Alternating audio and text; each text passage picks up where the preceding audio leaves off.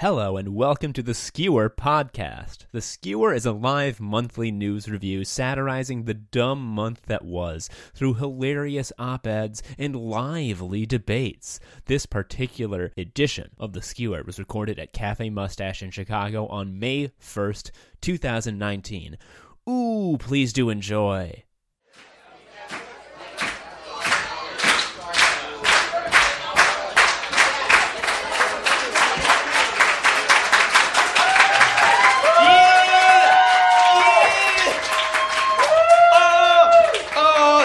To kill the rhythm and fu- fiddle with this. oh, I figured it out really quick. Awesome. That's not that's not a guarantee. Hello, everybody. Welcome to the Skewer. I'm your host, Tom Harrison. Yay, you're here. Um, there's a lot of usually the people who are here are like my friends, and like that's it. So like, who, I'm seeing a lot of people I haven't seen before. By noise, who has not been to the Skewer uh, in the past? Exceptional. I love it. The Skewer, the Skewer, if you aren't aware, is a hilarious live monthly news review satirizing the stupid news that just happened in the world that you all saw. And we're gonna have op-eds. We're gonna have a debate, but not the kind of debate where it's like both like both sides need to be heard. Both sides are very stupid. The debate's not real. Uh, and one thing that I've been trying to do more often myself is give myself credit where it's due. Like, I tend to be really hypercritical of myself and find a lot of comfort in self deprecation. So, it's with that in mind that I say that the skewer, like, fucking rules. And you are all geniuses for being here. Like, there are a lot of live lit shows in the city, but there's only one that instantly makes you extremely wise for showing up. And, folks, you picked it. Good job. Anyway, it's time for me to get this show started. I've, again, I'm the host. Uh, I haven't hosted one of these in a few months, so I may be a little rusty, so bear with me as I prepare to give you political comedy.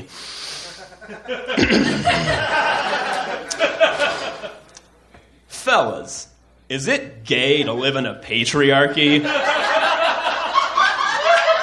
You're literally being dominated by masculinity.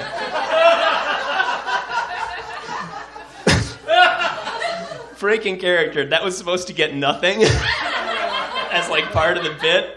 Thank you. I feel great. Okay, pretend that like fell flat and I was like, huh, you didn't like that? How about this one? And now the second one. Political comedy joke number two. You ever notice how Democrats drive like this? "Mm, sir, sir, I need to follow the rules. But Republicans, oh, buddy, you know where I'm going with this. Republicans are a fascist party that brought back the pogroms.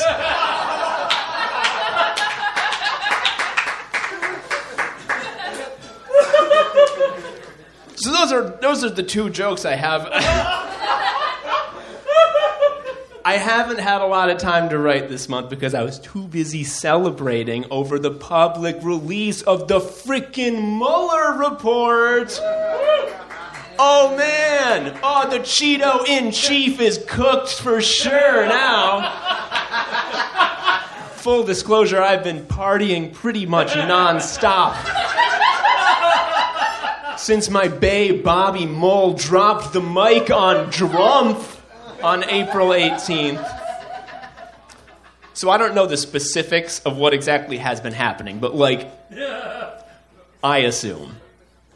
Don Jr. like got perp walked instantly. We all loved that. Uh, impeachment basically already over. Um, the GOP is in the middle of this big public re-examination of what their values are and what they truly represent, and a ton of senators are making these big public apologies for their hateful legacies of ra- racism and misogyny. I mean, again, um, I have not actually been following the news. But like, how could that not be what's happening, right? I mean, like, the Mueller report is here.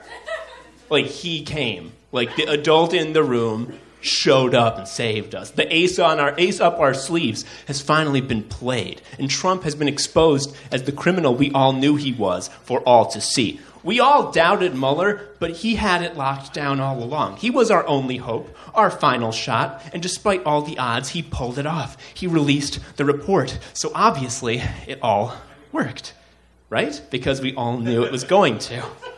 It had to happen, it needed to happen, and it did happen. It's like it's like Santa Claus finally showing up in person and telling us that we are good people. that things will work out for us and you will stop getting stomach pains when you eat onions. Your stomach is normal. You don't have to try the FODMAP diet. Actually, you should eat more dairy because you deserve it. Turns out all your friends from high school actually did like you. They liked you all along. They only stopped hanging out with you because they were too intimidated by your shine. They thought they would they thought they would drag you down and they regret it so much. They think about you all the time. They wish they could have been there for you. And actually, they're all going to apologize tomorrow with a big pizza.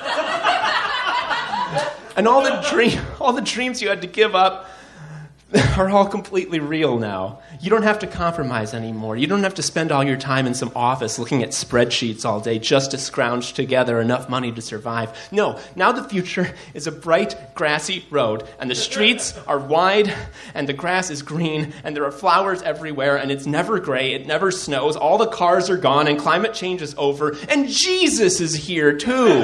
Fucking, holy shit, he's just around now. You didn't believe in him anymore, but he's here now. He's fucking here. And he's not like the weird, scary Jesus who's gonna like yell at you for jacking off. No, he's nice. He's a cool guy. He thinks the Catholic Church is corrupt, just like you do. He's actually yelling at them. He thinks. He thinks the money that got raised for, for Notre Dame should have gone to end poverty too. Damn, he's a socialist. Fucking owns. Jesus is awesome. And also, yes, he is your best friend now. what are the odds? You of all people. Holy shit, he's sleeping on your couch tonight and he's gonna cook dinner. You don't even have to pitch in money. You only have to do the dishes. Whoa. You asked if you should bring a bottle of wine, but then you were like, uh, uh, uh. And he knew what you were talking about and laughed at your good joke.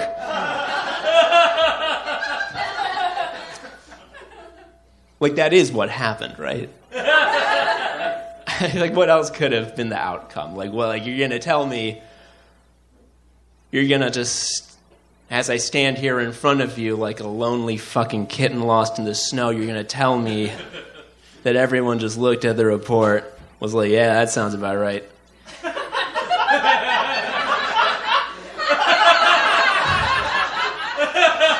like, like that couldn't happen if that happened, well, that would mean that would mean that our institutions are fundamentally broken, and things will only improve with radical, unprecedented action. And buddy, I watch the news, and very smart people in suits have told me that that's not possible. Joking aside, as horrific as this scenario all is, I honestly think it's a net positive for the mental health of the country to have to sort of see reality for what it is. Like living in a fascist hate, regi- hate regime sucks. It's v- very bad. But man, oh man, I can speak from personal experience. It fucking sucks to do so while also having this secret justice squad in the back of your mind that just like it technically, possibly, probably not, but maybe could just save the day at any time. Like, if I don't have cookies after my dinner, I'm like, whatever. I wish I had some cookies, but like, guess that's one's on me. I'll, I'll get cookies later. But if you tell me as I'm about to eat, you know, by the way, we've just appointed a special counsel. They're going to be looking very strongly at cookies. Motherfucker. Oh my God. Every second I don't have cookies, I'm gonna be like, Where are the cookies? Are they are why aren't they here? Are they coming at all? Why are they not here now? Like I saw I already saw on the news that we have all the ingredients. I know I know how long cookies take to make and it has been much longer than that. Someone give me an answer about these fucking cookies right fucking now. I am losing it. That's actually how I act normally when there aren't any cookies, but pretend for the bit that when there are no cookies, I'm cool with it. but now, now there's not even the chance of the magic bullet that fixes everything. Now we have to accept where we're at. And I know that a bunch of stuff happened today with Barr. Um, I, I don't know. Maybe that'll have. Maybe that'll do something. I'm fine retroactively looking like an idiot if it means justice got done. So I'm not going to change what I'm about to say. Uh, Trump is firmly in power and will not be removed. Most Democrats just don't give enough of a shit to change it. It's going to be up to us to make this country one that's worth living in. It's going to be ridiculously hard. It might not work we might have to vote for Joe Biden in a year. Your decisions now, more than ever, are crucial for the future of this planet. And knowing that, I think you really got to ask yourself is going to some fucking two bit live fucking lefty satire show really the best use of your precious time? Like, uh, yeah, like obviously. You're a genius to do it. Thank you all. This is a skewer. Yay!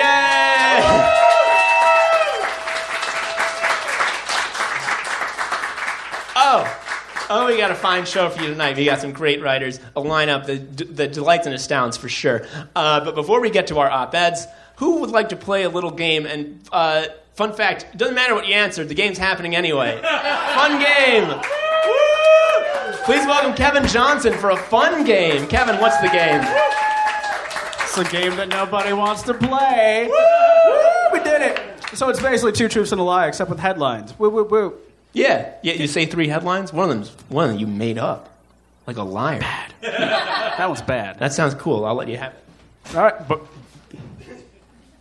All right, I'm only going to do this once time this evening. I just need one volunteer, and I will give you a drink ticket which is at the bar, you can redeem this for an, inexpe- an inexpensive poison.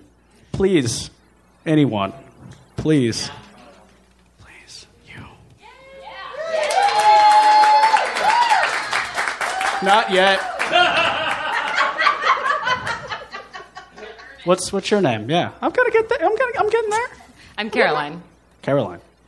What's your name? Hi, Kelsey. Hi, Caroline. Okay. So yeah, I'm just going to read you three headlines. Tell me which one's fake. Then we're going to do it two more times after that. Cool. All right. First story. This isn't going to go well. eh, who knows? First story. A Florida man was attacked and killed by his giant flightless bird. Now it's for sale. And I mention that because Mother's Day is coming up. I want you all to know that. Story two a song consisting of nothing but bird noises just charted in the UK. I think it's at number 11. Okay. They don't it's like it's gone really downhill since the Beatles, I guess. Story 3.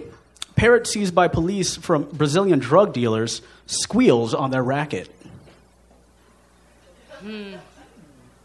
Uh, I think the uh, top 40, the middle one, is a lie. No, that's true. Told you at the beginning. So what's what's actually false is that the police describe that bird as super obedient, and it hasn't spoken a peep since the the uh, officers. it hasn't spoken. No, no, no, no. No, no, no. It hasn't spoken a peep since the fucking since seeing the police officers and saying, "Mum, the police."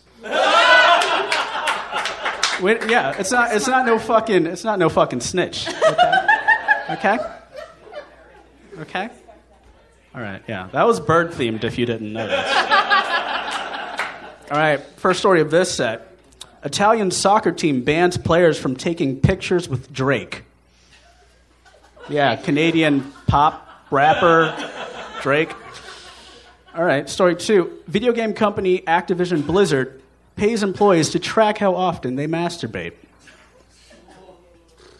They're like, damn, that sounds kind of. Mm. story three. And remember, this is what you believe is tr- like what you believe is false, not what you want to be false. Okay. Story three Doctors discover four live bees feeding on tears inside of woman's eyes. Mmm. Yeah. God. Yeah. Guess the first one? Oh no, that's true. there's there's a such thing as the Drake curse, and like they suffered the worst loss they've ever had. So they're like, you can't take any more pictures with Drake. Wait, who, who made the rule? I don't know. Okay. I, I don't know all the I don't know the whole thing to the story, but you know whatever. Anyway, so the real one, I mean the fake one, the real fake one is not the masturbating. They don't do that. They track pregnancies. Oh, that makes sense. It's it's basically the same thing, right? All right, yeah. okay, your third set of stories, which I'm calling four stars because they're all Chicago based. You're going to see that very soon. All right, first story. Recently, cans of bean juice have been washing ashore on the Chicago River. If you don't know what bean juice is, that's like if you got a can of beans and then you open it and there's no beans. There's only that weird murky juice that's really salty. That's, I don't like that one bit. You don't have to like it. Story two. A Chicago area nun who threw a perfect pitch now has her own baseball card. What is a perfect pitch? Like, oh, a perfect first pitch. So, like, So the like at the start of the game, like at the start of the game, they just have like a celebrity or some And local it's a strike, person. or is that- Yeah, it's like a really good strike. Yeah. Okay, Yeah, that's what happened. cool. Not like an Anna Kendrick movie. That's what definitely happened for sure. Okay. Yeah, that definitely happened. Okay. Story three: A suspicious object leads poli- Chicago police to shut down State Street. That suspicious object was a can of Chef Boyardee on wheels. Hell yeah, it was. um, I guess the first one. you got one of them correct. Yay! Yeah, you did it. You did it. Here we go. Okay. So what that actually was like for like 30 years now on French beaches, there have been like these really old Garfield phones. Oh yeah. okay. Yeah. Yeah, sure. I heard about that one. Yeah, and I just I just really changed the story on that one. It's just Where being. would they even wash up in Chicago? I was just saying on the Chicago River, you know. I don't I don't fucking know. Anyway, so I'm gonna give you a drink ticket. Hell yeah. Tom will probably give you like a a, a skewer sticker because we got swag like that at the swag table. Getting it out of his old like video game controller box. Give it up. You did it. Welcome back on stage. Your host for the evening, Thomas Harrison. Thank you once again to Kevin Johnson for the fun game. Yeah. for, those of you uh, going, ooh, oh, gross, at the bean juice, the juice is called aquafaba, and you can make cocktails and vegan baking with it. Um, so, on to the, the, the, the fucking part of the show that's the actual show, our op-eds. And our first op-ed writer is fucking storytelling all-star. Archy Jamjun is a storyteller, writer, and curator for outspoken LGBTQ stories at Sidetrack, which has its next show Tuesday, May 7th at 7 p.m. He is a two-time Moth Grand Slam winner, member of the collective Drinking Drinkers with Writing Problems, and proud father to Ladyboy Zorro the cat. You can see him on Tuesday, June 18th at Funny Haha at the Hideout, and tomorrow at the Hungry Brain hosting Story Club Northside at 8 p.m. Please welcome Archy Jamjun. Hi, everyone. All right. Yes, it's Rihanna. She says, fuck you. Everyone remembers where they were that night. I walked into Sidetrack in Boys Town, not confident, but comfortably hopeful that by midnight the Prosecco would pour. And my partner and I would slow dance under disco nights to our first female president. Maybe you were in a bar too when it took that second bar turn For me, that second bar was a bar of Xanax. I was crushed when Clinton lost. I'm going to say something that will make some of you angry towards me, but I fell for Hillary long ago. Yeah. In 1990, I know people. In 1996, my mother was the president of the Thai Nurses Association of Illinois, and I was corresponding directly with the office of the First Lady because email was new and my mom didn't know how to use our IBM. Before that, I'd seen her on TV say, I'm too fucking good to bake cookies, and later stand up to Beijing. And look, I could go on and on about the notorious HRC, but judging by the way people flee from my Twitter account when I do so, nobody wants that. And if there's anything I've learned since November 8th, 2016, it's this I must learn how to say, fuck my goddamn feelings. Oh, it is with such great joy that I watch this crap, I mean crop, of Democrats emerge instead of the legitimate president. There's old Joe Biden. Last time he ran for president, he finished way behind Hillary and even behind Dennis Kucinich, which I believe is a type of onion. He only placed slightly above scattering, which sounds like a field of squirrel poop to me. There's Bernie Sanders. I can't wait for another bird to land on his podium when he has to explain anything or have done anything else. And there's Born to Run Beto O'Rourke, whose real name is Raphael. I mean Ted Cruz. I mean Robert. I mean fucking Ariana Grande. I don't know.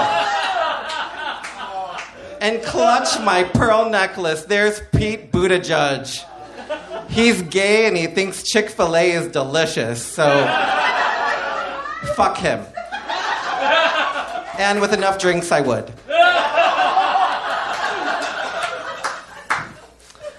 But what is this rash anger and cynicism within me? Is it because my dreams of watching Paul Ryan die while Hillary cackled her way through the State of the Union were dashed by the Kremlin and no one cares? Yes, that is exactly it. But namyo horon gekyo, mamase mamasa mamakusa. Everyone else seems to be moving on, and so, like a hungover Taco Bell fart, so will I. One day in the future, little, I hope little children will read about our 2016 election, election and say to their Amazon robot parent, Dad, Mama Lexico? Dad, Mama Lexico, in 2016, we were really mean to people formerly known as women. Hillary was treated unfairly to a double standard, and the phenomenon of unconscious misogyny was realized. I hope this. But as I watch the primary unfold, I have my reservations.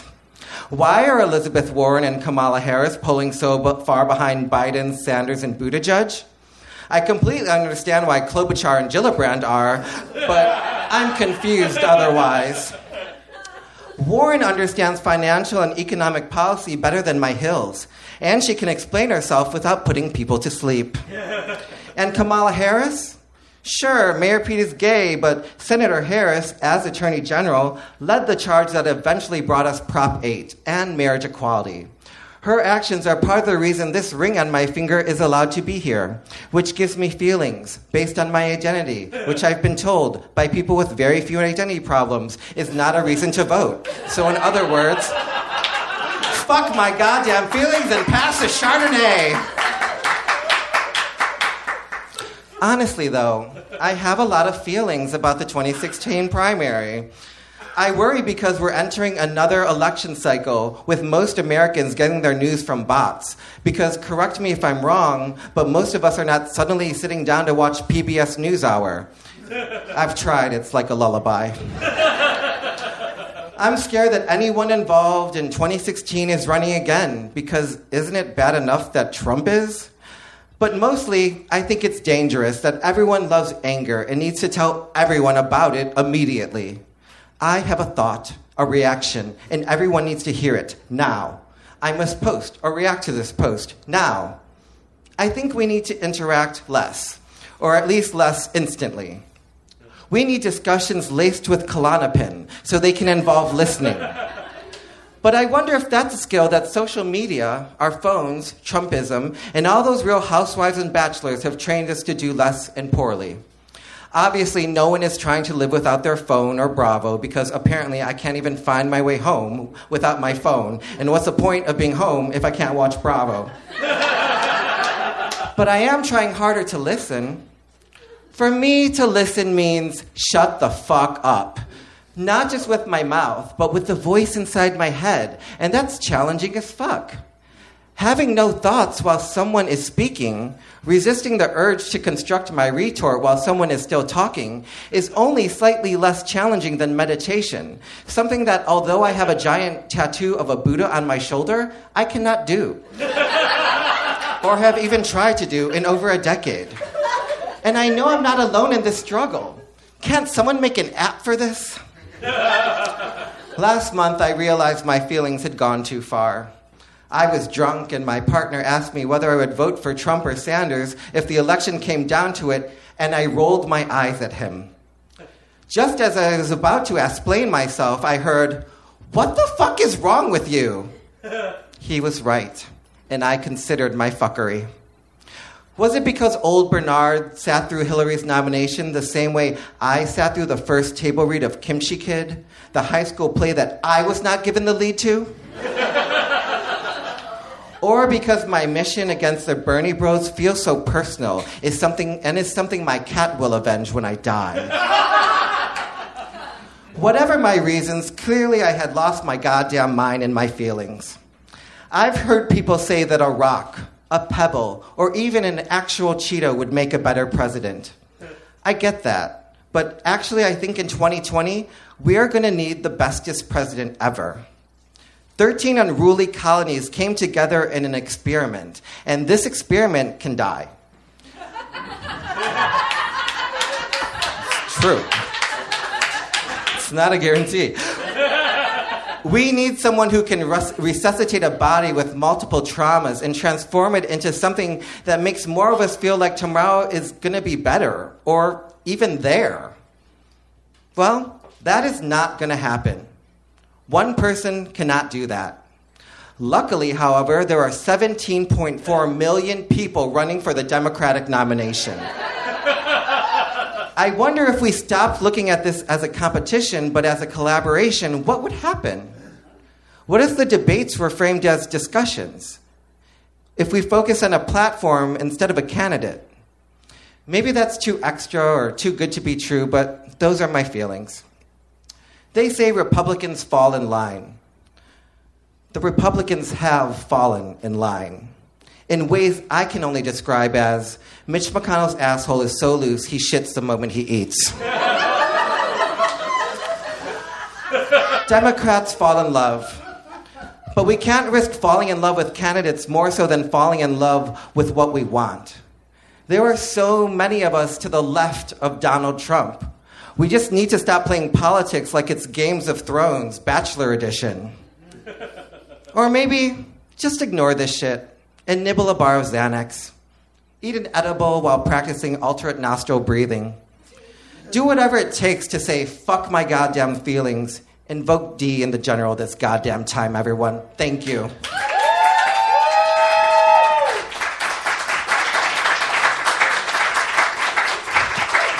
One more time for Archy Jamjun. Thank you.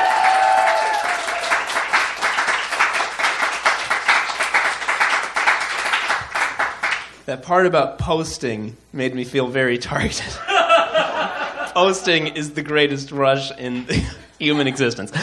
Um, so, continuing on with the show. Our second op ed reader is the head writer at Cards Against Humanity for some reason. She is a regular contributor to Paper Machete and believes that trees are alive and the earth belongs to them. Please welcome Julia Weiss.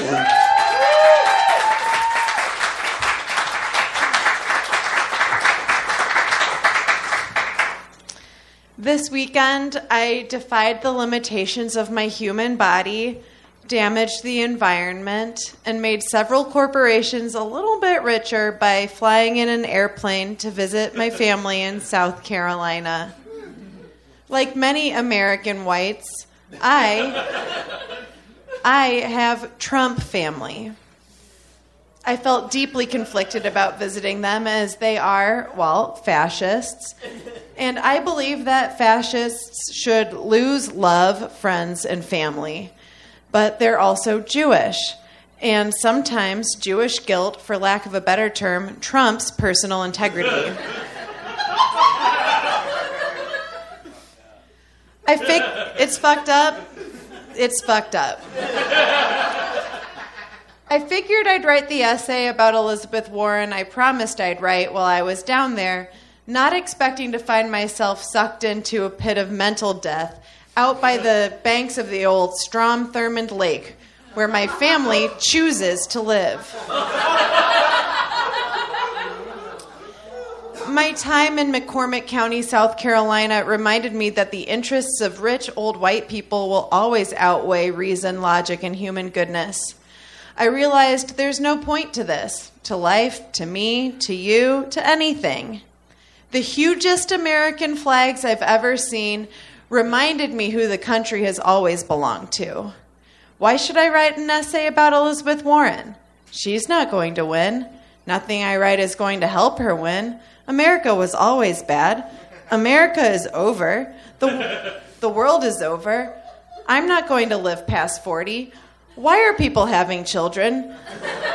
The best we can hope for is to be like a rumble strip and startle the driver of this stretch hummer we call human existence as it barrels down a highway leading straight to hell, paved by the myth of Jesus Christ.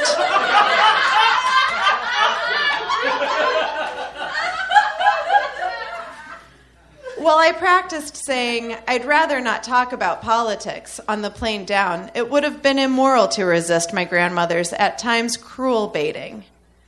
After I told her about living below the poverty line and not having health insurance for three years, the woman who pushed from her vagina the man who would come me into my mother.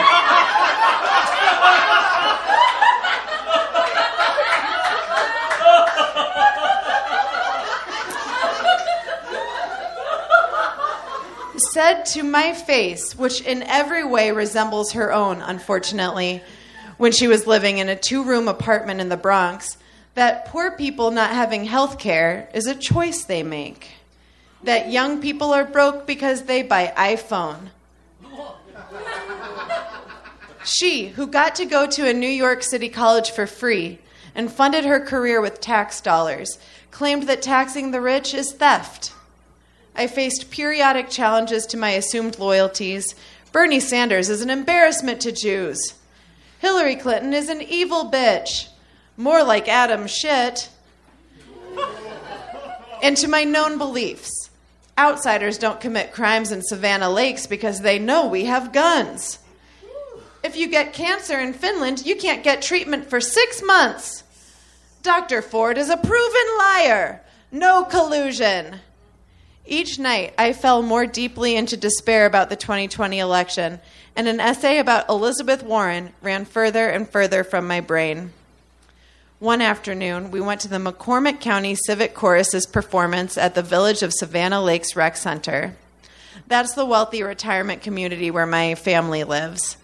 It's not gated because if they were gated, they'd have to pay for their own road maintenance, and this way the county, which has a poverty rate more than twice as high as the national average, will have to cover it. They can die. the county is only 49% white, but the chorus is 100% white, as were the attendees. The rich whites, rhythmless and lacking tone, mostly sang black gospel songs. But the main number was Do You Hear the People Sing? Which, if you don't know, is from the musical version of Les Miserables and is sung in the show as French rebels prepare to rise up against plutocracy. the retired whites of South Carolina clearly thought this was their anthem, about their experience, and not that of the people who are going to chop off their heads someday soon if we don't change things. And we won't change things because we're going to nominate Joe Biden and not Elizabeth Warren. The lie we're telling right now is that we don't think she's electable. Despite how well women did in 2018 and polls showing that most Americans want progressive policies, specifically many of those outlined by Senator Warren, like instituting a wealth tax on the top 0.01%, breaking up the big tech motherfuckers, giving student loan forgiveness and universal free college and universal child care. And this bitch has plans for everything. Including making corporations pay taxes, protecting public lands from oil companies, combating mass agriculture and supporting family farmers, progressive criminal justice reform, ceasing the use of the military as a money making tool for and defender of corporate interests, decreasing our bloated defense spending and caring for people who've served in our endless wars, and even combating maternal mortality, which disproportionately impacts black mothers. My grandmother doesn't buy that, though. I may not believe her, but she has black friends, and none, and none of them have died in childbirth.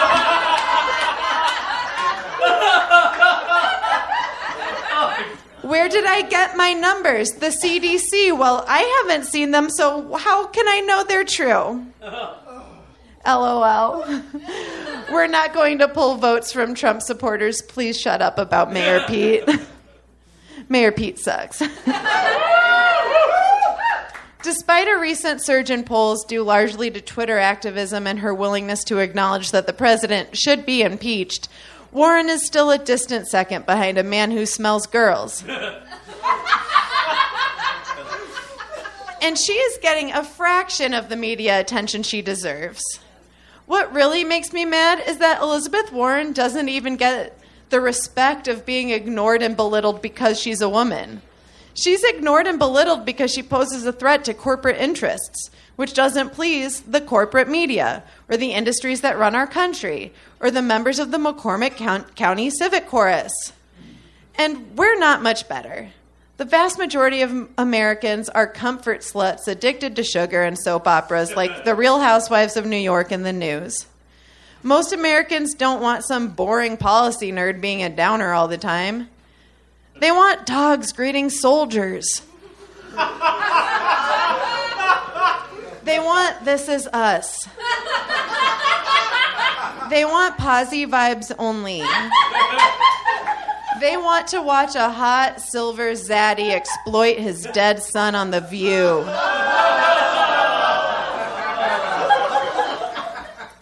We are going to march to the polls in clothes made by wage slaves overseas, stopping for a single use plastic topped cup of coffee made possible by the tiny hands of child laborers, and vote for Joe Biden, who is a Republican.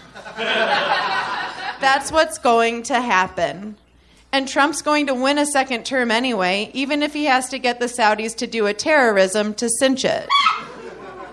Look, I'm not going to tell you why you should vote for Elizabeth Warren in the primary because you should already know why you should vote for Elizabeth Warren in the primary. You should already be planning to vote for Elizabeth Warren in the primary. And if you disagree with me, you're wrong, bitch. And you're, and you're not going to change your mind, so why should I try? Can you believe it's 2019? We have concentration camps. Oh my God, I don't have time for city art. I need to learn how to turn piss into potable water and find someone reasonably attractive to fuck me in a mud hut till we die in the revolution. Fuck all of us.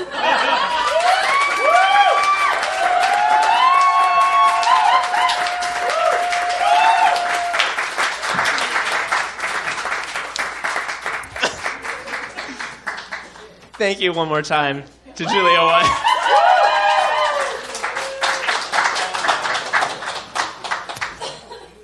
This feels like a good time to mention that we have merch for sale.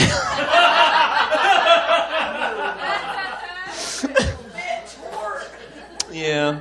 Man, when you talking about comfort sluts addicted to sugar, I'm like, how dare, how dare you put me in there? that cookie thing was real. it happened to me this week. Um, Jesus Christ. All right. Continuing. Our third op ed writer is a writer, cartoonist, and cat lady. She makes a zine called Hard to Love, and, you, and which you can subscribe to through Patreon. Please welcome to the stage Sara McHenry.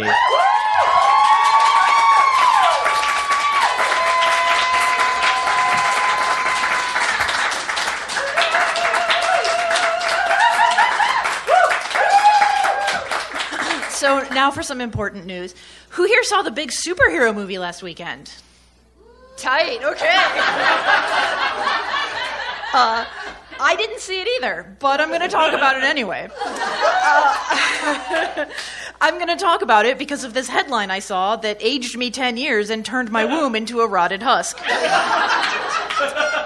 Avengers Endgame. One theater is offering MCU marathoners shower stations. First, let's talk about the Marvel movies. Let's talk about how they aren't very good. I know that disliking popular things isn't a personality, but in my defense, I never said I had a personality.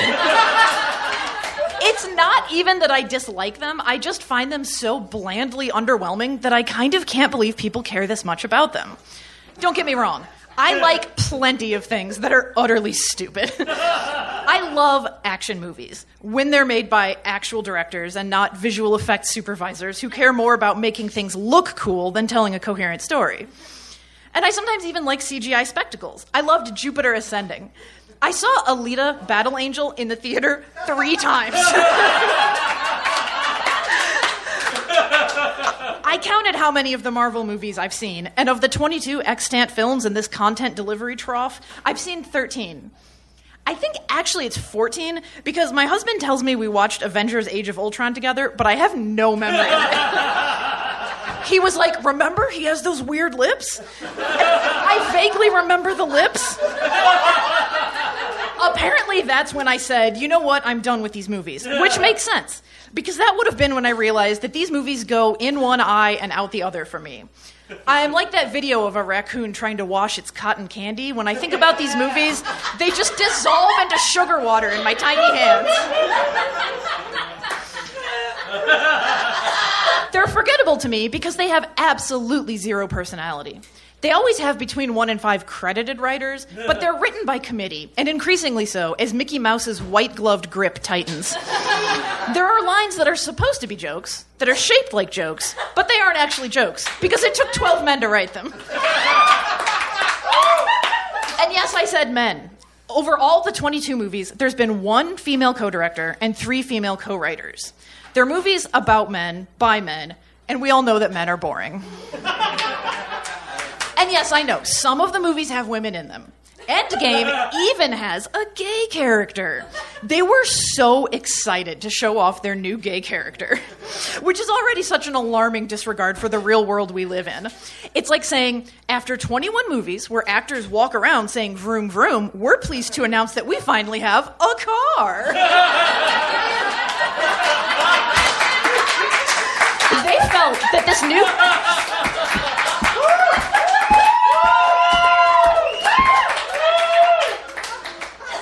They felt that this new gay character was so important that one of the directors, Joe Russo, insisted on playing him.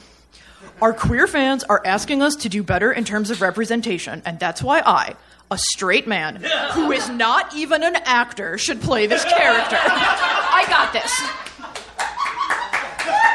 The gay character doesn't even have a name. On IMDb, he's listed as Grieving Man because he appears because he appears in a group counseling session for people who are grieving loved ones lost in, and I'm very sorry to say this word out loud, and I'm even sorrier that I know it, the snapture.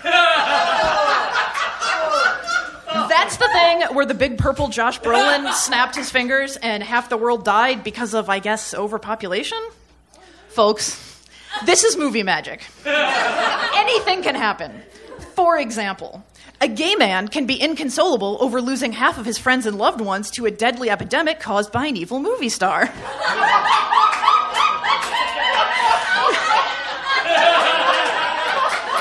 I'm so sorry.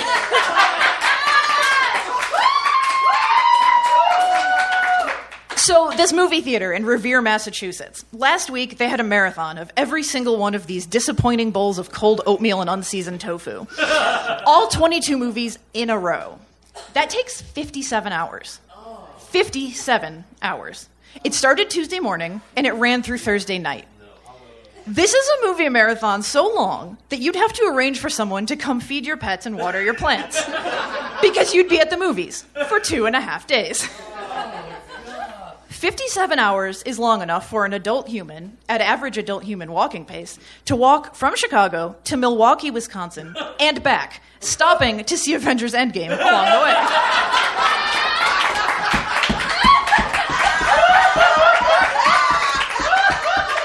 57 hours is long enough for someone to drive from Chicago to Las Vegas, Nevada, see Avengers Endgame in a theater, and drive all the way back to Chicago. Assuming a reading speed of 300 words per minute, a person could read hmm. noted 1200 page novel Infinite Jest cover to cover, stopping twice to get a full eight hours of sleep, and still have time left over to eat. If you were getting paid $15 an hour to watch these movies, which isn't the national minimum wage, but should be, pause for cheap applause. Happy May Day, everyone. Earn 855 pre tax dollars at this marathon. But in fact, anyone who attended this marathon paid 90 United States dollars for the privilege. The website actually advertises that they offer meal breaks.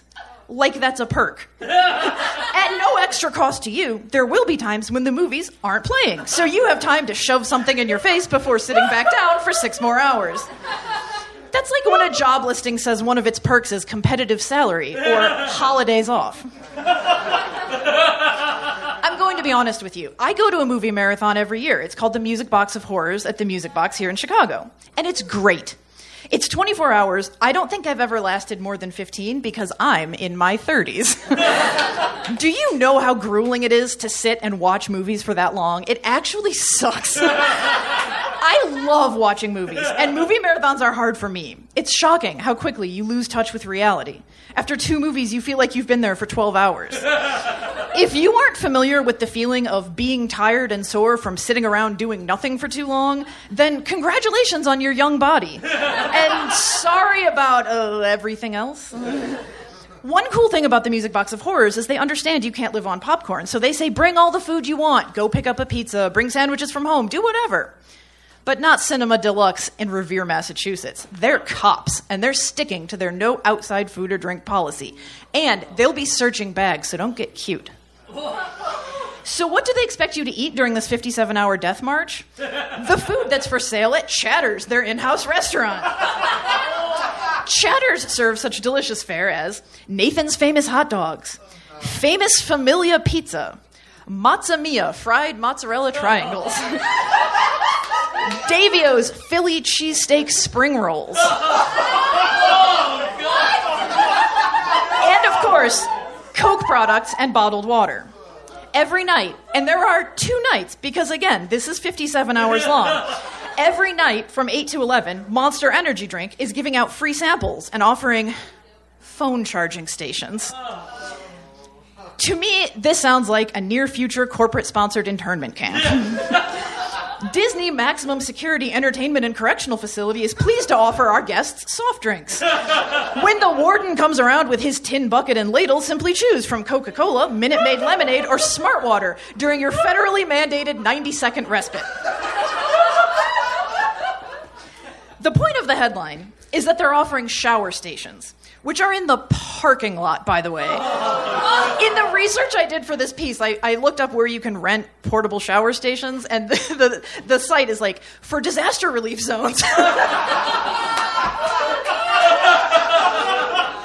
Uh, but I submit that the smells coming out of the humans in that theater won't be alleviated by showering.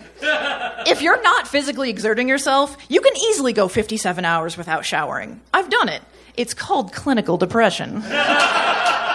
Your external stink can be taken care of with like two baby wipes and brushing your teeth. But the odors exiting your body are a different story. I want to be clear that this isn't a knock on fans of this particular movie conglomerate. This is just a true fact about humans. If you trap 150 of them in a room for two days and feed them hot dogs and Diet Coke, the aroma is, aroma is going to turn extremely frat house on a summer day. In conclusion, here are some other phrases that could describe what that theater smelled like. Sun baked recycling bin. Post apocalypse animal shelter. GG Allin's tour van. Burning yoga mat. Bedridden ape. Thank you.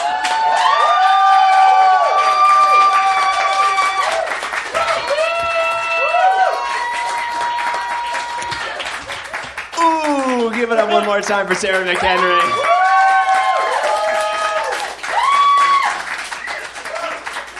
Oh, it's good.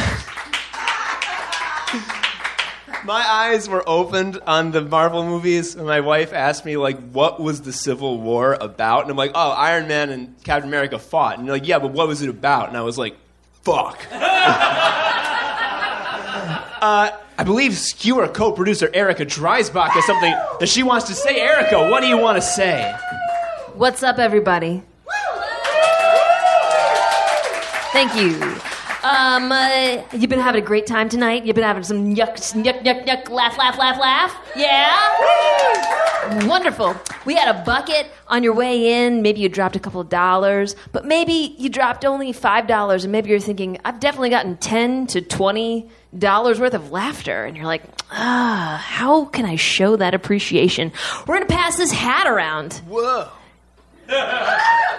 It's a cool, fun thing to do. Uh-huh. And you can just show your appreciation a little bit more, or maybe you forgot to drop some cash in. We're going to do it. Erica, what do we do with that cash? We keep it for ourselves and spend it on on drugs. Totally negatory, Tom Harrison.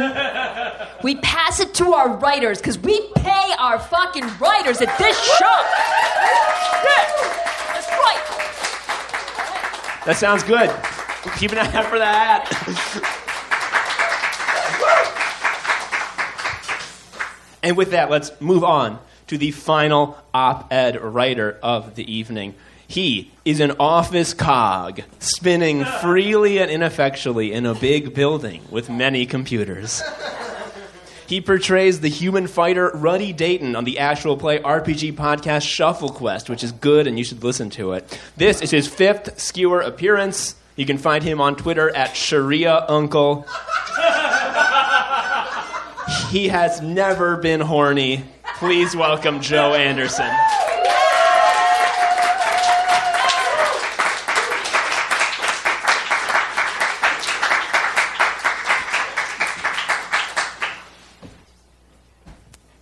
Hello. Can everyone can everyone hear me? Yeah. Cool. So I did some research and I learned some things. Horny people don't have rights.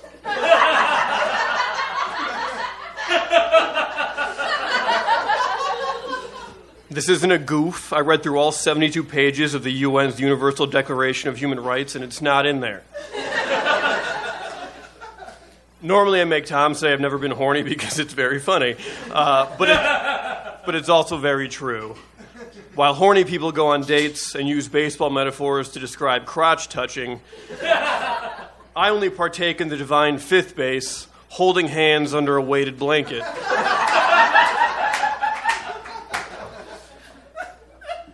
But tonight, horny is very important to the subject at hand. Last month, The Atlantic published a bullshit opinion piece called The Happiness Recession with lots of graphs that showed my generation has never been more unhappy, and it's because we don't have enough sex. You might be under the impression that I think this is good because it would suggest people are less horny. I do not. I will tell you why. Making line graphs in Microsoft Excel about how juicy ex children need to fuck is the horniest you can be. It is the final boss of horny. The guy who wrote the Atlantic article and therefore has no rights is W. Bradford Wilcox. W. Bradford Wilcox sounds like the name of a guy who works at a dumb think tank, like, like the American Enterprise Institute, because that's where he works.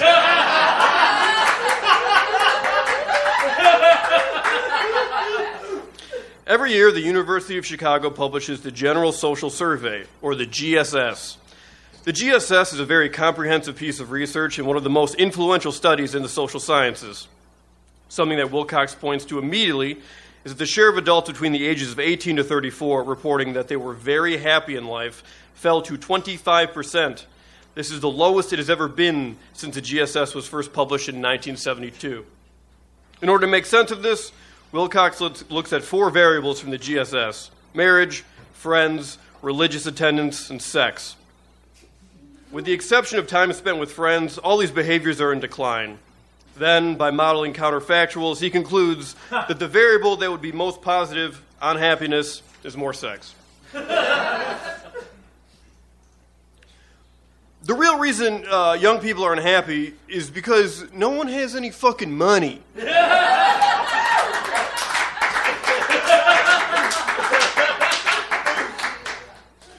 Punk music used to be about how Nancy Reagan should eat shit.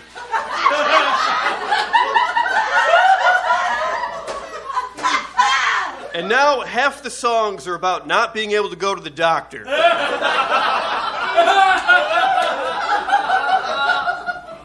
It's rude to even want money because one time a recruiter told me this company doesn't like applicants that work for the money.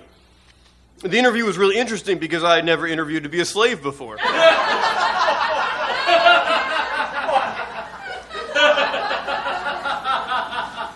So, no money equals unhappy seems obvious, but if you say this to a boomer, it's like showing a dog a card trick.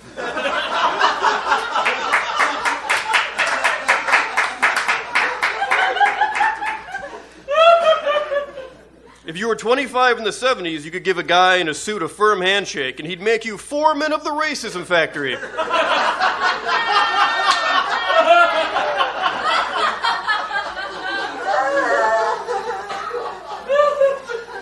And here's the thing the GS legit has 6,108 variables, and so many of them deal with employment and income and general material conditions that they border on comical. One of the survey questions literally asks if your mother is an independent contractor.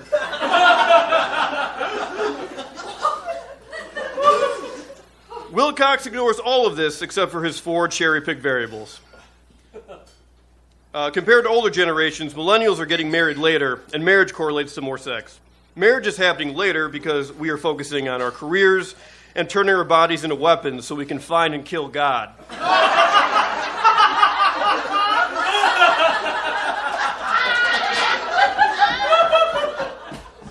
The author ignores these trends. Uh, Wilcox also brings up the Me Too movement and gets really weird. Let me read you this sweaty paragraph. What's more, as the Me Too era has taught us, there has been too much unwanted or non consensual sex out there, which is obviously bad for the more often female, yikes, target of such advances. From this perspective, the so called sex recession might just amount to a sexual recalibration, with a lot of bad sex being eliminated from our social lives. This guy thinks sex crimes don't happen because Kevin Spacey got canceled.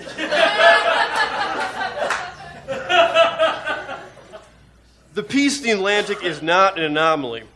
If you Google the cursed phrase sex recession, you'll find lots of op eds discussing this trend as early as 2016. But we don't have to go back years because also last month, the New York Times recorded an episode of The Argument, their podcast about this. One of the supposed public intellectuals on this podcast is Ross Douthat.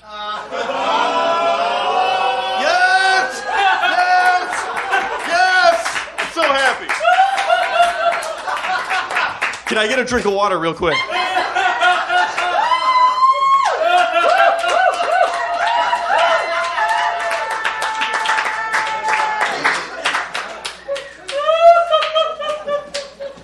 Happy there's Ross heads. Okay. Uh, Ross Douthat is a creep who should go to jail.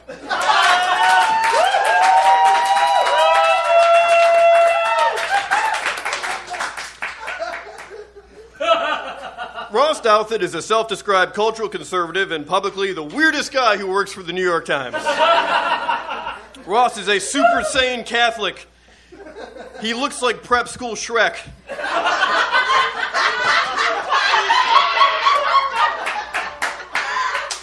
And last week tweeted that you should only qualify for student loan forgiveness if you have at least two kids.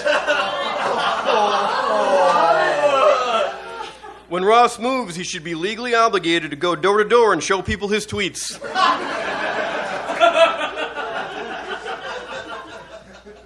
In his first book about his experiences at Harvard, Ross wrote about a hookup he had with a girl who he described as chunky Reese Witherspoon. If only that were the worst part.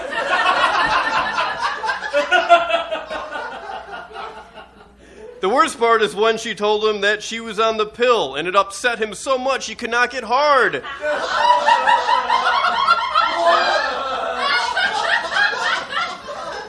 This is somehow a total inversion of horny. He made not getting a boner creepy.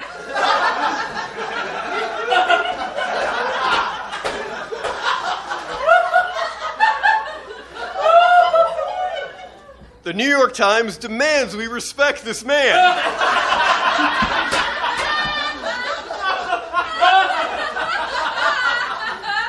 on this on this podcast, he talks about how we thought that the premarital sex in the '90s. He's like 38, by the way. Uh, he thought premarital sex was a sign of culture decline, and it was weakening families and marriages. Now that he got what he wanted, is he happy? No. he thinks it doesn't count because what he actually wanted was a great, great remoralization, uh, excuse me, a great remoralization of sexual life, and not simply people having less sex. The guy who runs the Celebrity Feet Wiki has more rights than Ross. also, I wanted to skip the first half of the podcast because it was about the Democratic primary, but Ross spent a lot of time talking about how the backlash against Biden being really handsy is political correctness run amok. This is like Exhibit 5000 that political correctness as a term doesn't mean anything. Not wanting the vice president to do outer course with your aunt at a county fair has nothing to do with political correctness.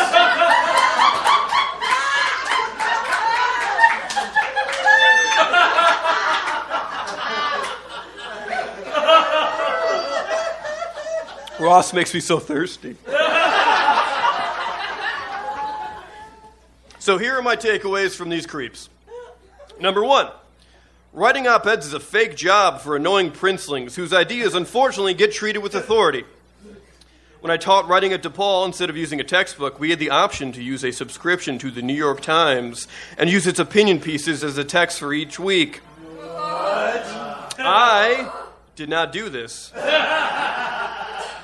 but it didn't really matter because every rhetoric textbook is filled with texts from these assholes anyway.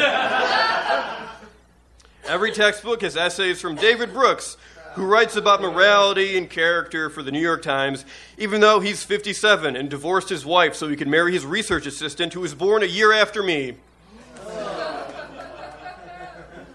Number two, the correct amount of sex millennials should be having is the current amount of sex millennials are having.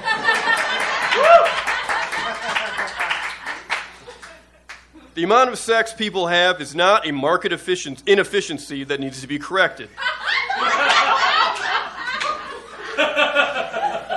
Anyone who thinks otherwise is a bigger pervert than creeps who sniff bike seats.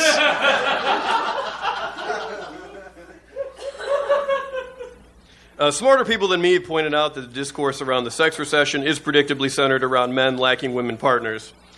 In his Atlantic article, Wilcox uh, specifically bemoans that happiness for young men has fallen the most. After an incel guy murdered a bunch of women in 2018, Douthat, a guy who cries if you say wealth should be slightly redistributed, wrote an article that was very open to the idea of the redistribution of sex. These are not serious people. I say this as a casual reminder that you don't need to engage in the marketplace of ideas. uh, with people who talk like this or share this stuff online. Just tell them to eat shit and move on. Thank you.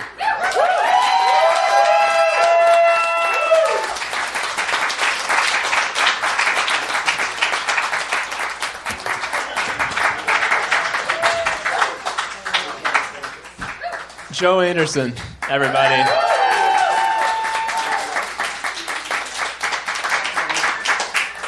The depths of his non horniness astound me daily. Uh, also, another round of applause for fucking all the writers who have been astoundingly good.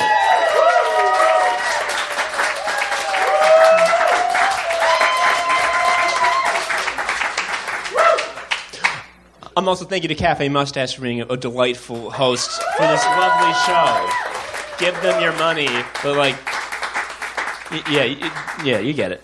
Um, so, it is time for the final portion of the skewer. That is, of course, the skewer debate. We've had lots of op eds.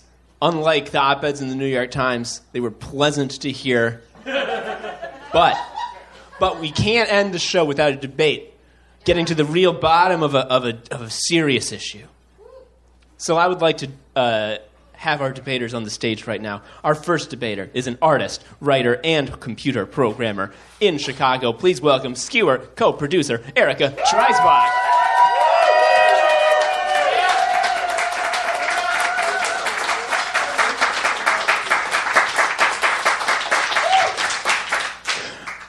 Our next debater can be seen reading around Chicago at shows like Outspoken, You're Being Ridiculous, Story Jam, and this one, and can be found next to you at your favorite bar, skipping over all of your songs on the jukebox. She has a weakness for reality competition shows and cries an average of four times during every episode of American Ninja Warrior.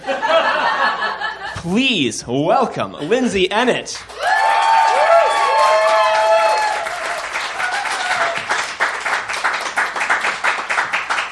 So you may be wondering, what are they going to debate about? What's the big topic? Well, what happened this month? Well, it was fucking 420, wasn't it? The weed day! Puff, puff, and all that. I don't know how it works. Um, and also, like, I learned later that, like, fucking Pritzker might be finally making it. Who cares? I don't know. Uh, the, the point is that it was 420, the hilarious day. And it got me to thinking, you know, we got to make this stuff legal.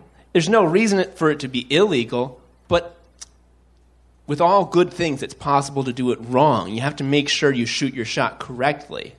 So the question becomes what is the most efficient and great way to legalize marijuana? Erica, what will you be arguing for? We legalize it, but you can't talk about it.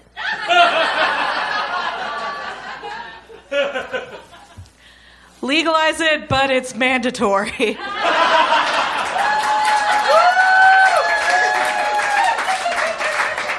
So the way the way these debates go is we're gonna have five ish. I'm not timing. I'm not gonna like beep them if they go over, but five ish minutes of opening statements from both of our debaters. I will then come back on stage, ask them questions. The questions will be stupid. They have not heard the questions in advance, and then you will give one ish minute of closing statement. At which point, you, the audience, will decide the victor. Who would like to go first? Lindsay, go. Um, I just want to say, as a comfort slut, I felt very attacked by your piece.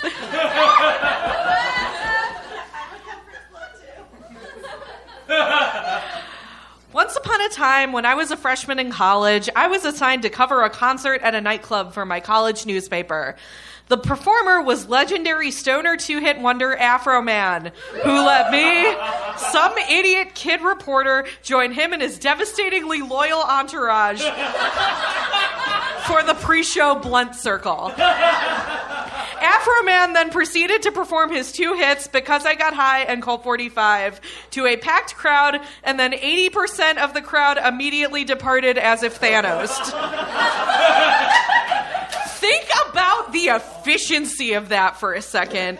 This man got a crowd of corn fed frat zombies to pay a decent sum of money to hear him get super high and do two songs and did not have to do anything else. And if that is not the American dream, I don't know what is.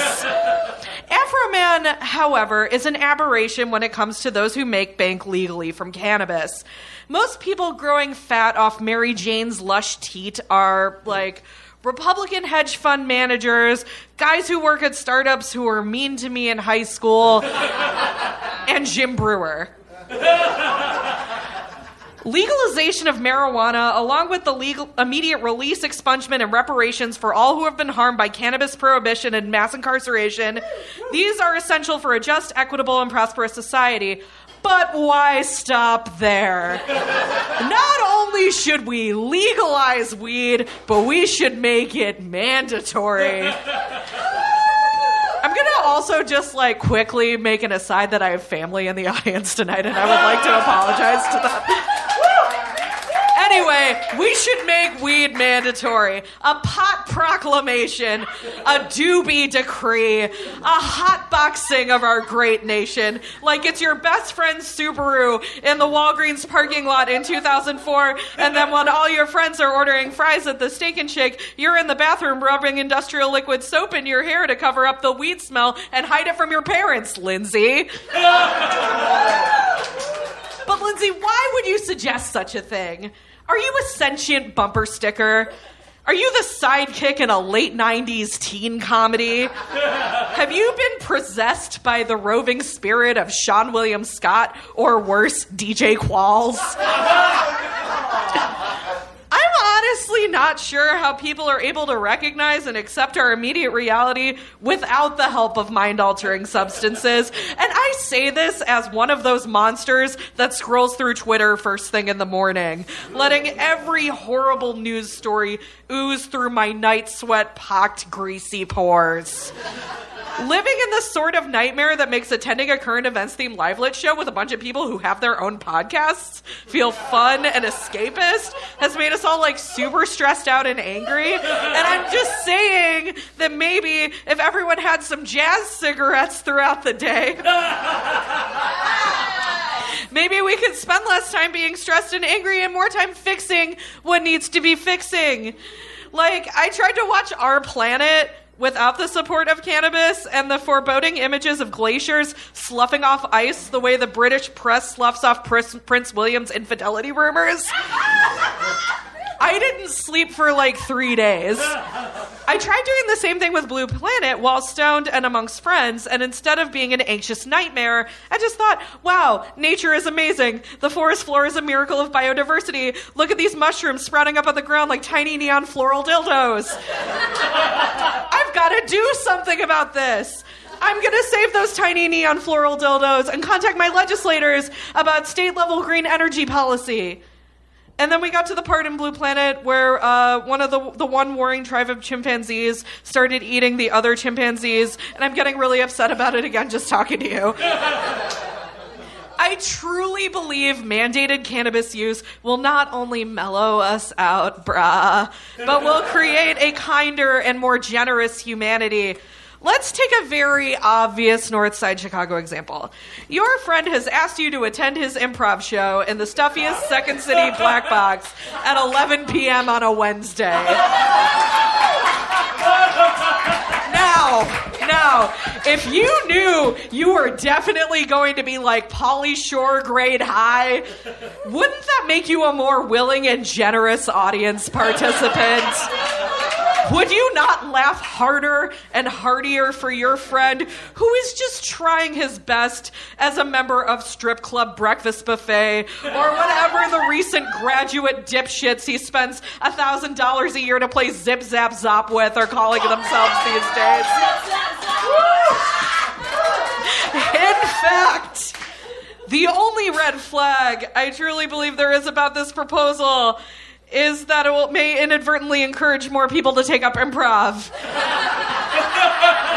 I also believe that mandated cannabis will make us funnier and not to have to resort to the constant low hanging fruit of making fun of people who do improv. At this point, it's basically punching down.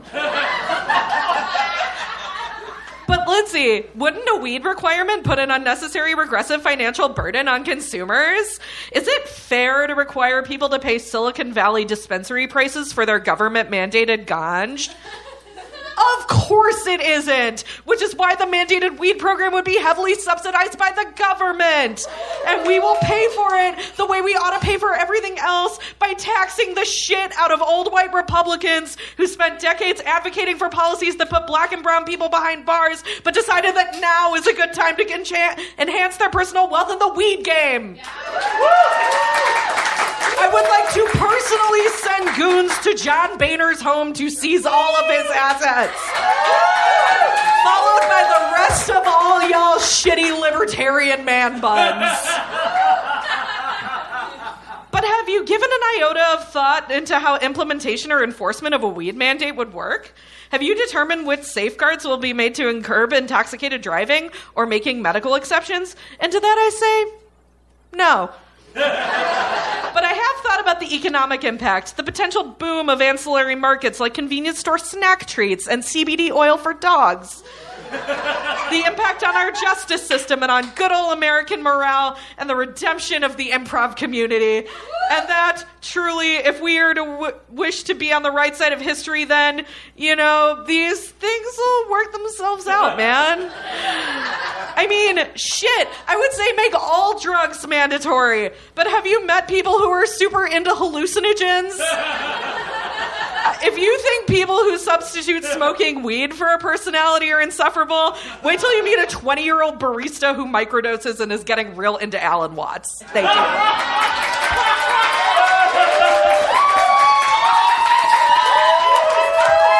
That last bit about microdosing and Alan Watts was real. That was real, very real.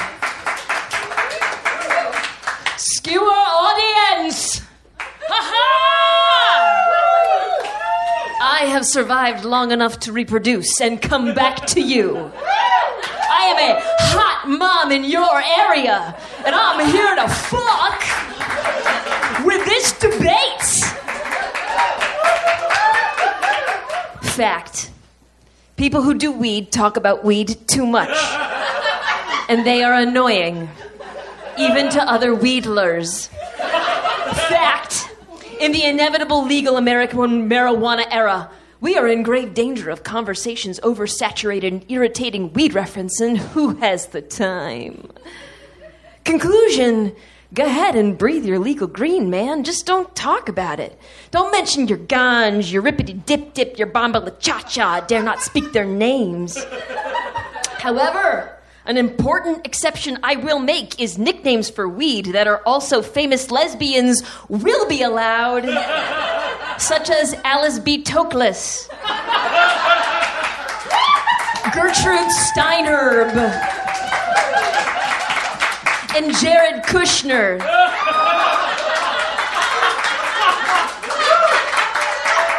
The lesbian clause thus will offer job protection for Snoop Dogg and his friend Martha Stewart. My opponent would have you believe that we should make pot mandatory. What does that mean? Mandatory? For children? Really? Really? Like you'd have to smoke it? You'd have to eat it?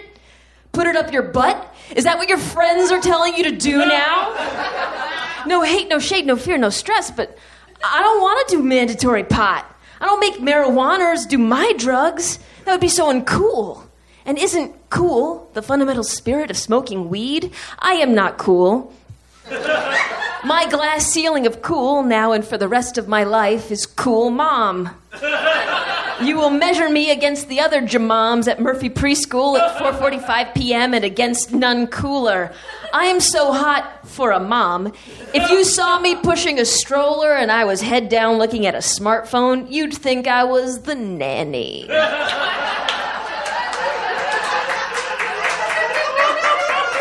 Anyway, what's the point of legalizing it only to turn it into a weapon of fascist body slavery? There is no point, asked and answered.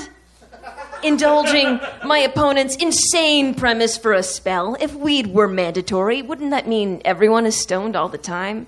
Not just the people who can handle it, but former drunks like myself who did one bong hit on 420 in 2001 and thought I was going to die. And the last thing I remember before passing out was a dozen of my hallmates from the dorm standing around my bed as if at a wake, which did not ease my clouded mind. My opponent would have you believe that mandatory weed world would be relaxed and adorable, like if a puppy were mayor. but it would be bad, like if Lori Lightfoot were mayor.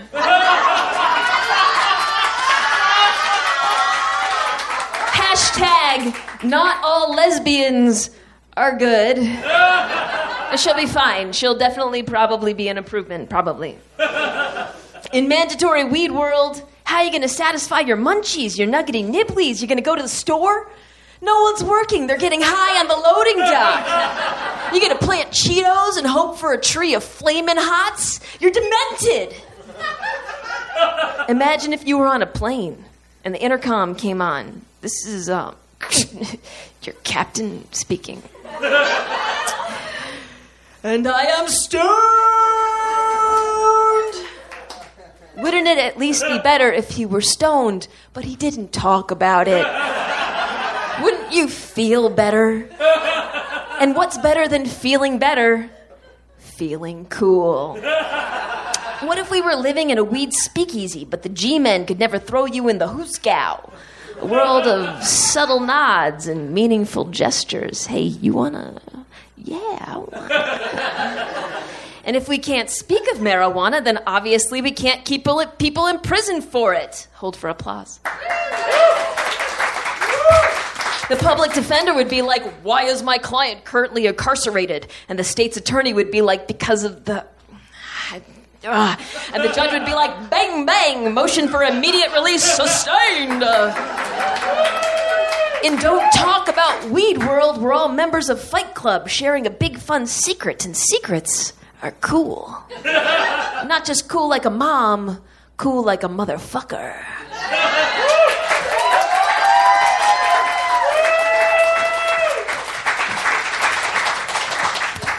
Ooh, ooh, spirited opening statements all around. I love it. Who's it's anyone's game, really. But now it's time for me to ask you some fucking stupid ass questions, and you try to come up with a joke uh, fast enough. Um, Erica, I have first questions for you. Now, I personally would never admit to breaking the law on stage, but I imagine that if I had ever tried the weed plant, it would immediately destroy my lungs and make my head feel like a huge nightmare and it, just like the worst shit in the world. If no one's allowed to talk about weed, who's gonna who's gonna like guide me through these obstacles to figure out how to enjoy it? Who's gonna weed babysit you? yeah, you need a weed sitter for the weed. But but nonverbal. Right. Well, the, okay, so there's the lesbian code words. Number one, that's the number one thing, and number two, you, all you really, you don't need to. You just need to tell the person this won't be forever. I promise you, it won't be forever. Is this forever? No, it's fine. You're gonna go to sleep. You don't. You don't need. You don't need to talk about weed. You just be like, I know what this is. I know what this is, and then very soothing mommy stuff. Excellent, excellent. Lindsay, my next question is for you. Yes, Tom? Let's say I'm just not feeling it this week. I have my mandatory weed, and I'm just like, eh, and I like flush it down the toilet. Am I good? Is someone gonna come get me? You're good. like I said, I haven't really thought much about the uh, the details of implementation. That's not my job. I'm not. I'm. I'm no wonk like Elizabeth Warren. Uh, I, I'm. I'm just here, you know, and it's. It'll be fine. It'll be fine. You're. You're good. You're good. I like it. Yeah. In your defense, you were assigned this position. Uh, Erica, my next question for you. What happens when we are in this utopia where no one's talking about weed. We don't have to deal with weed culture anymore. It's not annoying. But then someone finds some other drug, and an insufferable, insufferable culture springs up around that. What then? And what if it's like a bad one? Like, what if it's like you can't legalize this because it's like too scary? Oh, so it wouldn't be like, have you ever watched Marvel movies while drunk? Like, it, would, it wouldn't be like that. It would, it would be more like, have you ever been to the Mind States conference where you put. Yeah, th- this is back to the microdosing in joke. Sorry. I lived in California for a while, guys. uh, so, what do you do if a different drug becomes annoying? I mean, you just do what we do now with the weed people. You just kind of ignore it, and it, it and it's fine. It eventually gets legalized, and then that thing becomes prohibited from being talked about, and it just the cycle continues. I think we're part of an, uh, an inevitable cycle. The wheel turns. It's fine. Convince. Lindsay. Yes, Tom. I don't mean to make you argue your opponent's point, but if weed is mandatory, it follows that everyone's going to be talking about it, and that's just not acceptable. so how do you how will you make sure that in your proposed world weed culture is appropriately toned down? Well, Tom, I think part of, you know, the.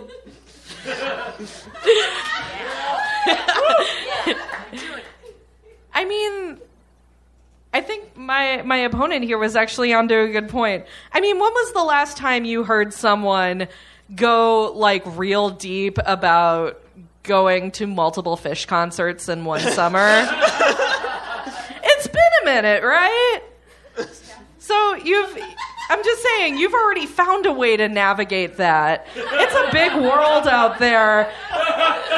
Like the most beautiful thing, like think about social media. Like the most beautiful thing is you can you can you can curate your own echo chambers and like we're all here. We're all This is kind of that. Oh, this is so that. It, uh, we find a way, Tom. You're you're good. Cool. I'm good. All right.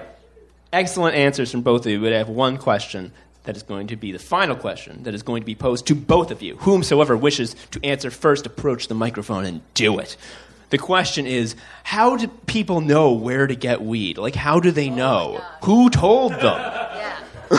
That's a great question. Sometime, one time, somebody called me looking for weed, and I said, "Oh no, no one really knows this shit." Um, I don't know.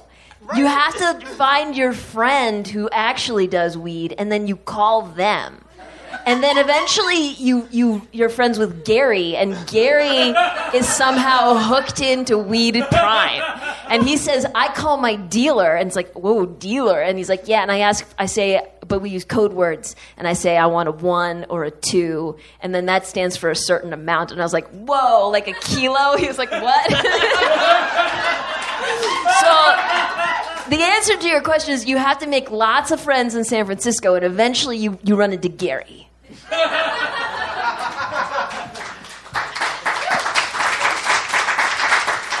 Now, are you saying right now, or like in the hypothetical world where uh, pot is universally illegal and also mandatory? It's, it's, it's, it's improv. Yes, and it. Whatever you want. Okay. Because I was going to say right now, I also have a Gary, but my Gary's name is Alexis. Um, but uh, in in this this hypothetical brave new world, uh, it's going to be a combination of like bike couriers, um, uh, package deals. You know, it's got to be a little bit of the public-private partnership to help subsidize the uh, government-funded ganj. Uh, so partnerships with Grubhub, and then like something similar to the healthcare.gov website because that worked real well. So we're gonna just do that. I want to rebut myself. You can also be friends with Dan, who has a prescription for anxiety. That's another way. Topical jokes from 2008. Yeah, we're cool. We're rad people. We're on top of it. Man, I just like the the, the funny day. to me, that's what it's all about. Anyway, excellent question and answer.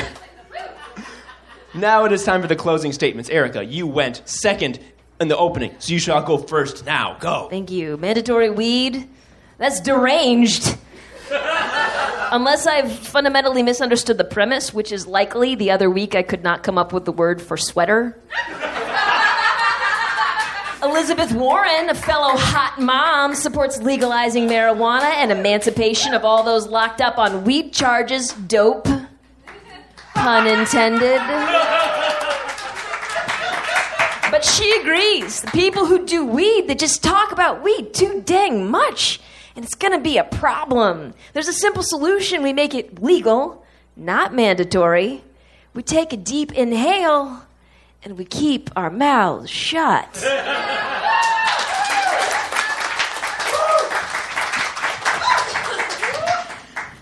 See, I respect my opponent's uh, perspective here. I think it has been a valuable contribution to the discourse this evening.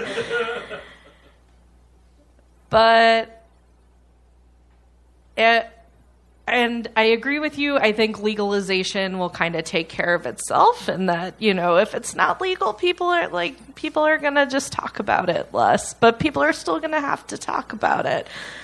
Um,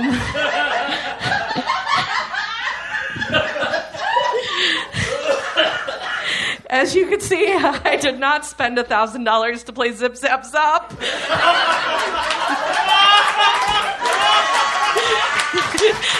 so improvisation is not my forte.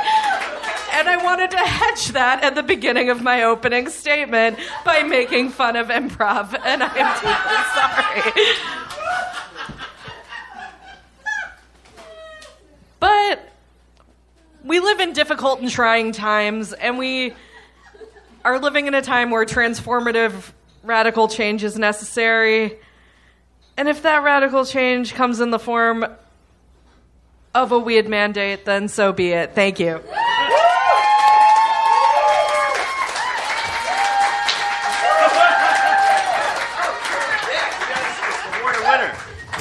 All right. This is excellent. To me, this debate was good. Who agrees?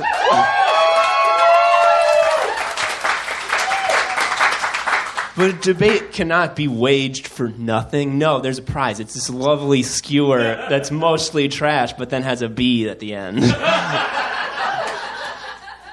and it is up to you, the crowd, to determine who is the victor. Now, you may think, do I vote for who I laughed more at or who made a better argument? Listen, who gives a shit? Whichever. Uh, the only rule is that you applaud very loud for the person you think won, but you also still applaud the person you think did not win, so that you do not see people going like this in the audience, which is sad. It's happened to me, and I hated it. Um, you, sir, would you like to be an impartial judge and judge the volume of the crowd noise? Thank you. All right. If you think the victor of this debate arguing for making weed legal but illegal to speak about it, uh, if you think Erica won, please applaud now.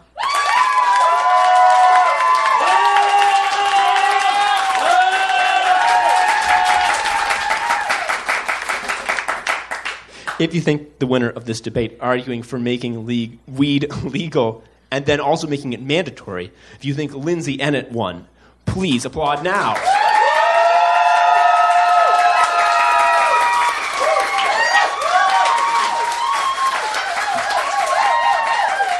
I do not envy you your position. Who won? Who was the winner? It's real close. I think Lindsay takes it. Lindsay, congratulations!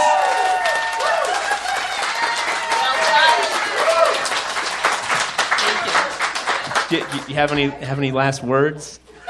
I don't know. You seem like you want something to say. If you don't, that's cool. You just reserve a cool. Congratulations, Lindsay.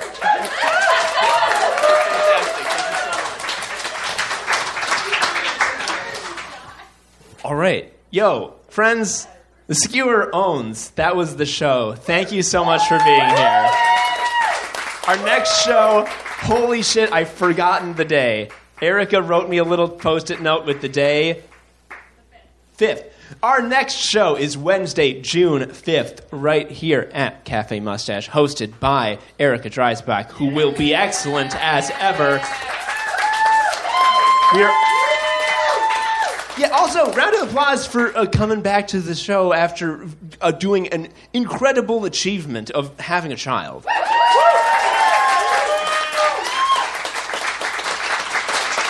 Folks, I've seen the child. The child owns. Uh,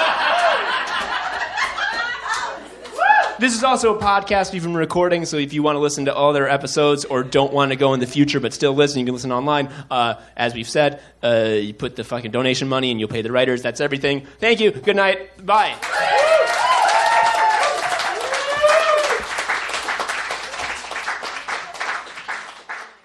Thank you for listening to The Skewer. If you liked what you heard, you can always come to a live show every first Wednesday of the month at Cafe Mustache in Chicago. You can also subscribe to this podcast, give it a review wherever you might review a podcast at. I don't really know which one is the best. They say iTunes, but I don't know.